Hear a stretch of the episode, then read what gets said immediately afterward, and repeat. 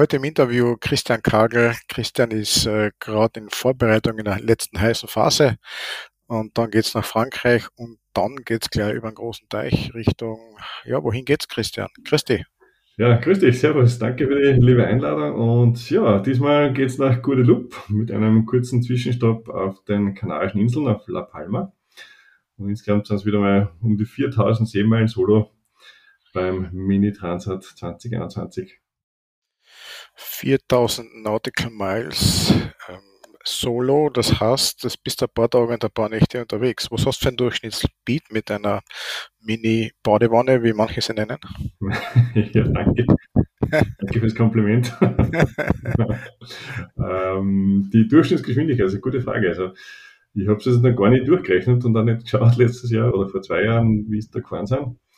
Äh, die erste Etappe wird ungefähr acht Tage dauern, das ist mal so der Plan. Äh, das ist ja so der, der langjährige Schnitt normalerweise. Und die zweite Etappe von den Kanaren drüber in die Karibik oder auch nach Brasilien, so wie es ja manchmal passiert, äh, sind so 14, 15 Tage circa. Also wir sollten um den 13. November in Guadeloupe aufschlagen. 13. November. Nichts vornehmen, schauen, ob der Christian auch im Boot sitzt. Ja, hinkommen und abfeuern. ja, hinkommen, noch besser, genau. Ähm, ja, Christian, heiße Phase, erzähl was davon. Du fährst jetzt wahrscheinlich bald nach Frankreich. Wohin genau? Äh, ja, die heiße Phase ist tatsächlich jetzt wirklich heiß, weil einfach, ja, erstens ist das Wetter gut und im Auto ist immer heiß, aber auf der anderen Seite also einfach ganz viele Dinge zum Organisieren noch und zum Checken. Also wir müssen zum Beispiel ein Cradle bauen, also ein, ein, Gestell bauen, mit dem das Boot dann von der Karibik zurück nach Europa kommt. Äh, das haben wir jetzt gemacht, das muss ja verschickt werden, damit es dann in Frankreich auf den Frachter kommt. Äh, und dann ganz viele Dinge wie Seekarten besorgen, das Futter zusammenstellen für die ganzen Tage, ähm, Gasflasche organisieren für den Kocher, ähm, die letzte Sicherheitsausrüstung noch zusammenglauben und zusammenstellen, damit das alles dann beim Safety Check einfacher wird. Und äh, ja, da bin ich froh, dass ich ein paar Partner habe, die mir da helfen, wie zum Beispiel SOS-Technik, äh, die mir jetzt äh, kurzerhand ein Ding geschickt haben, einen Dreibanker für den Rettungsring und ein Pfeifall. Also diese vielen kleine Kleinigkeiten müssen wir jetzt vorbereiten, damit einfach der Stress dann in Frankreich weniger ist. Und es ist doch ein bisschen einfacher, hier noch zu organisieren, als dann in Frankreich, wo man halt dann auch, ja, viele Kilometer weit zurücklegen muss, um noch irgendwas zu kriegen weil ich bin leider nicht der Einzige. Wie viele Teilnehmer sind diesmal? Äh, geschrieben auch, dass sie noch um sechs Segler erweitert haben. Das heißt, jetzt haben wir 90 Segler, die 26. September Richtung Kanal starten. Super. Bist, bist du aufgeregt? Bist du nervös? Bist du oder bist du voll motiviert? Wie, wie schaut das aus? Äh, natürlich aufgeregt. Jetzt nicht so wie beim ersten Mal, weil ja irgendwie kann es ein bisschen mehr genießen ich weiß ja schon, was auf mich zukommt, auch mit diesen ganzen Safety Briefings und Checks und so weiter. Äh, es ist ja viel mehr Englisch mittlerweile, was ja sehr, sehr positiv ist. Jetzt glaube ich, sind wir 55 Franzosen und der Rest ist, sind äh, quasi Ausländer. und äh, jetzt haben sie sich durchgerungen, dass sie doch alles, was sie kommunizieren, in Englisch und in Französisch machen. Und das erleichtert natürlich die Arbeit dann oder die Vorbereitung ganz entscheidend. Äh, Vorbereitung ist jetzt, wir sprechen jetzt von den letzten Phasen. Wie, wie lange bereitest du die überhaupt schon vor auf das zweite Mini-Transat? Ja, der Start war 2018 in Wahrheit schon. Äh, da habe ich damals eingelesen in die aktuellen ja, schnellen Boote und, und Konstrukteure und so weiter. Und da ist auch die Entscheidung gefallen, auf einen Blattbug Mini zu gehen. Diese komischen runden Boote, die vorne keine Schnauze oder keine Spitze mehr haben. Äh, ja, und das war dann sehr erfolgreich, die, ersten drei oder ersten zwei Saisonen einmal. Die letzte war ja durch Covid ein bisschen äh, ja, gehandicapt, würde ich mal sagen. Aber sind wir trotzdem was gesegelt, Gott sei Dank. Und äh, die Vorbereitung braucht man einfach deswegen, weil die Klasse Mini ja sehr streng ist, was die Qualifikation betrifft. Das heißt, man muss wirklich viele, viele Meilen segeln, das Skipper mit dem Boot, mit dem man dann starten möchte damit man irgendwie Chance hat, auch beim Rennen dabei zu sein. Also bei mir sind es dann doch äh, fast glaub, 4000 Meilen waren in der Vorbereitungszeit mit dem Boot, damit man da starten darf. Das ein Boot, das äh, grundsätzlich gleitet. Äh, wenn ich das richtig in Erinnerung habe, beziehungsweise äh, wie, wie, zu welchem Kurs, bis zu welchem Kurs kannst du gleiten? Ist das nur auf dem Raumwind oder geht es Halbwind auch noch? Ähm, ich sag mal, der, der einzige Nachteil von diesen Plattbook Minis ist die Kreuz. Wenn die Welle recht hoch ist oder sehr steil ist, dann haben wir vielleicht noch ein bisschen Nachteile. Aber sobald wir irgendwie abfallen, so auf, auf 60 Grad ungefähr, dann kommen wir mit der Kiste eigentlich schon super ins Gleiten. 60 Grad schon. Okay. Ja, ja. Und je tiefer, desto lustiger. Und ja, die perfekten Kurse für diese Plattbook Minis sind so ja, knapp tiefer als Halbwind. Also das haben wir so bei 100, 110 Grad, da sind die Boote eigentlich unschlagbar. Und das wissen die Pogos auch. Die Pogo 3 ist unser direkter Gegner beim Transat und das ist sehr, sehr spannend. Äh, wir haben die Boote doch modifiziert seit äh, den ersten Auslieferungen damals 2018. Äh, es hat der Mast mehr Mastfall gekriegt. Wir haben ein bisschen andere Segelkonfiguration. Die Warnspannung hat sich geändert. Also es gibt viele Kleinigkeiten, die wir da geändert haben. Auch die Position der Batterie zum Beispiel und das ganze Stecken wo was wann hinkehrt, haben wir ziemlich perfektioniert. Und das stimmt uns eigentlich sehr zuversichtlich, dass wir dann beim Transat auch gegen die Poco 3 da gut abschneiden.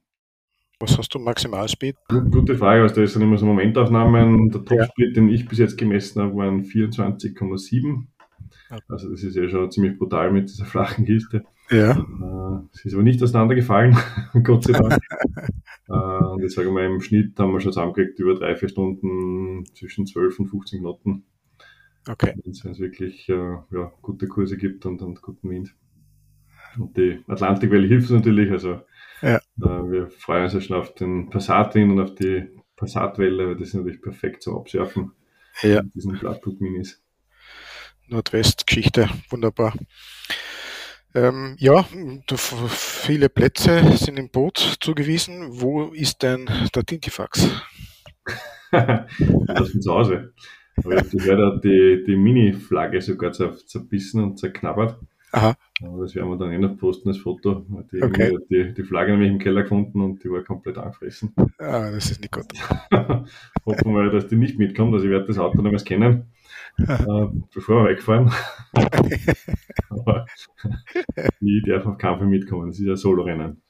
Ihr seid beim, beim Rennen seid ihr trackbar sozusagen, aber ihr habt ansonsten keine Kommunikationsmöglichkeiten mit, mit der Außenwelt, wenn man so will. Genau, also die Klasse der Mini oder die Klasse Mini ist da sehr, sehr streng was die Kommunikation betrifft. Äh, wir sind eh schon limitiert, wir haben ja kein Radar mit und keinen Kartenplot und so weiter und wir gehen nur GPS als Position, also als Nummer. Ähm, das Einzige, was dazugekommen ist, ist AES, aber die Regel besagt ganz klar, dass wir nichts mit haben dürfen, was anders sendet als auf UKW-Frequenzen. Das heißt, wir haben keine Chance, hier Satellitentelefon mitzunehmen oder Handys oder sonstige Dinge. Es wird vor dem Start des Rennens muss das abgegeben werden und dann ist eigentlich Funkstille. Das Einzige, mit dem wir Daten empfangen können, ist ein Weltempfänger. Das ist natürlich insofern wichtig, weil wir die Wetterinfos über den ganzen Atlantik äh, mit diesem Weltempfänger empfangen können. Und dann haben wir so kleine Seegebiete oder so Karten mit, mit Seegebieten und da können wir uns unsere eigenen Wetterkarten zeichnen jeden Tag. Also das ist die einzige Kommunikation mal nach innen, in der Hausen, aber nach innen zumindest. Und das verbindet uns ein bisschen mit der weiten Welt. Also vielleicht gibt es da irgendein deutsches Radio auch noch. Müssen wir genauer schauen, welche Frequenzen das sind. Ja, gerade der Bereich äh, Kanaren, da wird sicher irgendwas geben, wahrscheinlich. Ja, genau. Also wir haben betreut von Radio Monaco, die schicken unsere Infos raus über den ganzen Atlantik und ja. Hm, okay. Ähm, also AES habt ihr, weil meine Frage, die mir sofort äh, daher geschossen ist, ist natürlich äh, Schlafrhythmus. Und wenn du überhaupt keine Hilfsmittel hast, dann wird es ja relativ schwierig. Atlantik ist groß, aber du weißt nie, wann irgendwo irgendwas auftaucht. Ja, also AES hat die Sicherheit schon deutlich verbessert äh, von uns Soloseglern. Ähm, ist natürlich nicht unfehlbar, weil es ja viele kleine Fischer draußen gibt, vielleicht, die gerade im, im Küstenbereich noch und umfahren ohne AES oder auch die afrikanische Küste ist immer so ein bisschen ein ein Hotspot ähm, und da müssen wir trotzdem aufpassen. Dass die Schlafphasen haben sich nicht geändert zu 2005, zu meinem ersten Rennen und sind immer nur so 15 bis 20 Minuten. Da muss man wieder mal schauen, ob es doch äh, Schiffe rundherum gibt, auf die man aufpassen sollte.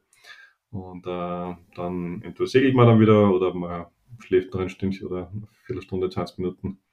Äh, das heißt, über den Tag verteilt braucht man so viereinhalb Stunden, fünf Stunden Schlaf, damit wir irgendwie fit bleiben. Weniger geht schon kurz, aber das muss man dann irgendwie nachholen. sonst wird es irgendwann mal gefährlich und dann fängt man an, komische Dinge zu sehen, wie Meerjungfrauen oder Stimmen zu hören.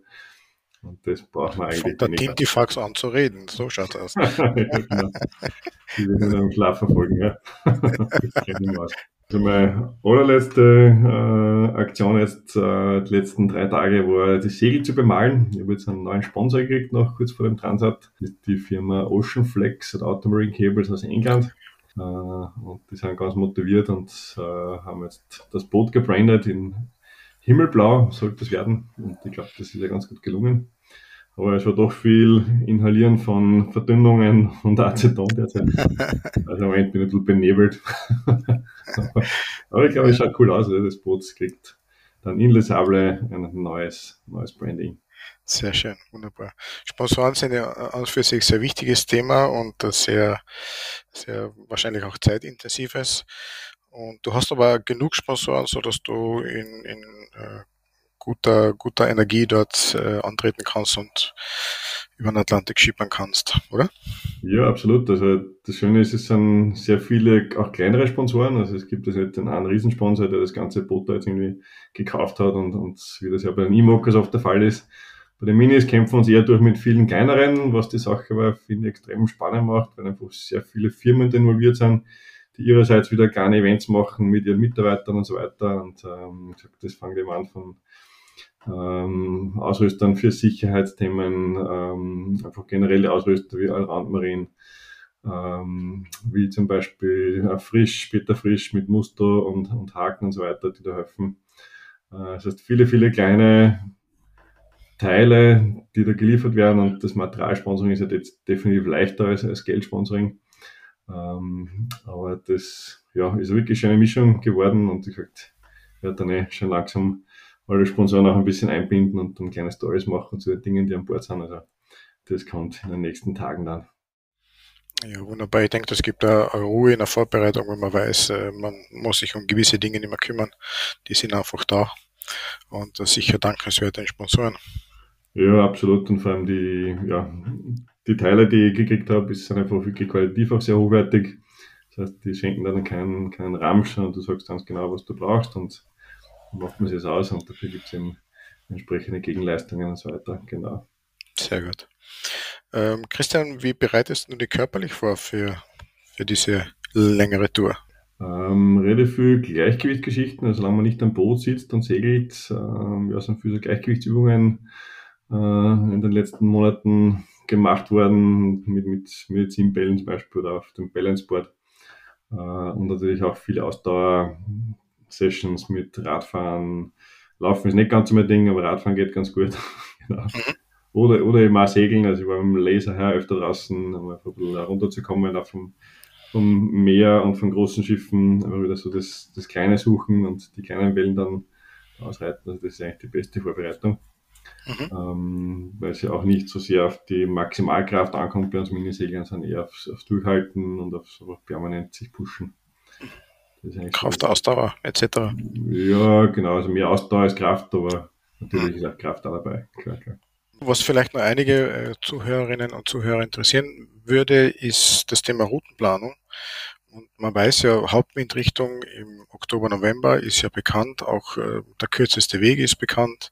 Jetzt die Frage, inwieweit äh, planst du vor, wenn ja, und ob überhaupt du vorplanen kannst, weil Wetter an sich ist ja jetzt nicht wirklich absehbar, was wir am 26. September haben werden. Ja, ganz genau wissen wir es noch nicht.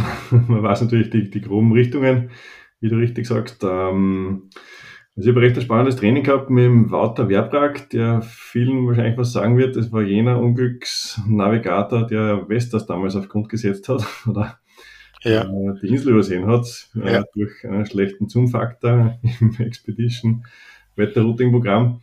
Äh, aber der natürlich super viel Erfahrung, ist ein extrem guter Segler und vor allem ein Meteorologe und hat mir da im Prinzip so eine eine Routenplanung gemacht, ähm, nennt sich Roadbook, wo man einfach ja gewisse Muster ähm, rausfiltern kann für sich selbst dann und kann, schauen kann, okay, was, was passiert denn normalerweise bei solchen Wetterlagen, wie fängt das an zu ziehen, äh, wo ist der frühe Wind, wo ist der später Wind. Das hilft sehr. Ähm, und dann ist natürlich so, dass wir so eine Woche vor dem Start uns einleben in das Wetter und einfach jeden Tag schon sehr detailliert Wetterbriefings machen. Ähm, wir haben auch da ganz eine lässige Trainingsgruppe mit den anderen Deutschen, mit der Lina, mit dem Melvin, mit dem Marc und mit dem äh, Lennart.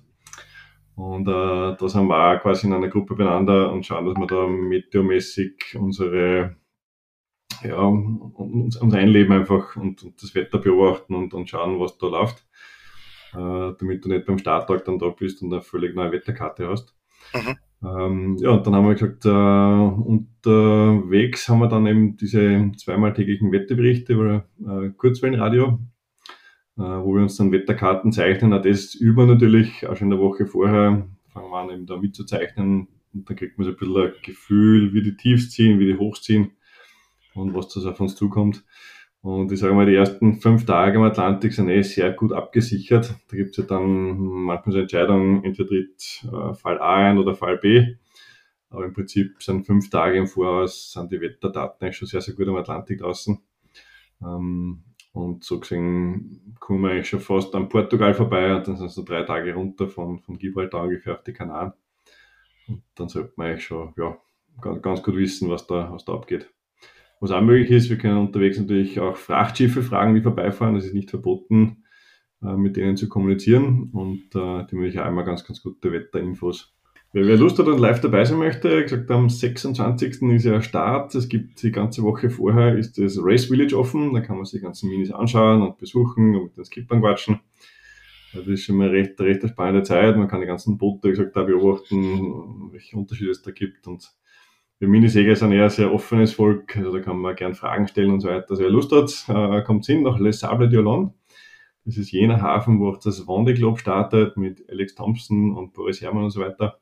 Und wer sonst zuschauen möchte und nicht nach Frankreich kommen kann, äh, der kann das Rennen live verfolgen. Also erstens der Start wird, was ich weiß, live übertragen äh, im Internet auf der Seite minitransat.fr für France. Und es gibt natürlich auch ein Tracking-System, das mehrmals am Tag die Positionen aktualisiert.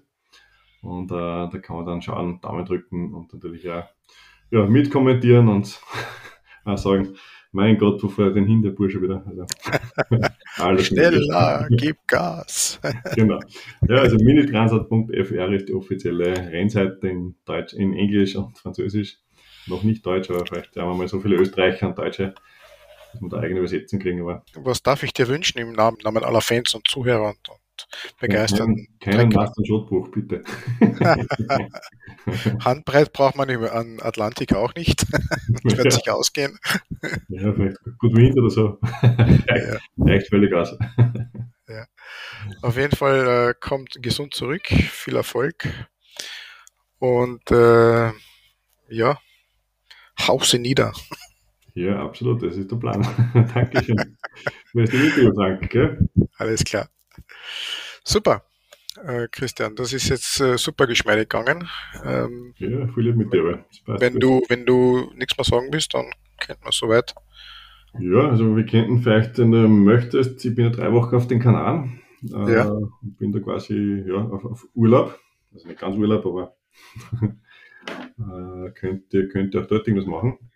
Ähm, ab, wann, ab wann bist du dort? Wenn du 26 sind ja ähm, bist am 4. dort, wahrscheinlich 4., 5. Oktober. Genau, also ich, ich komme am, ähm, warte mal, wir kommen an am 26, ja, 5., 6. wahrscheinlich kommen an. Mhm. Ja.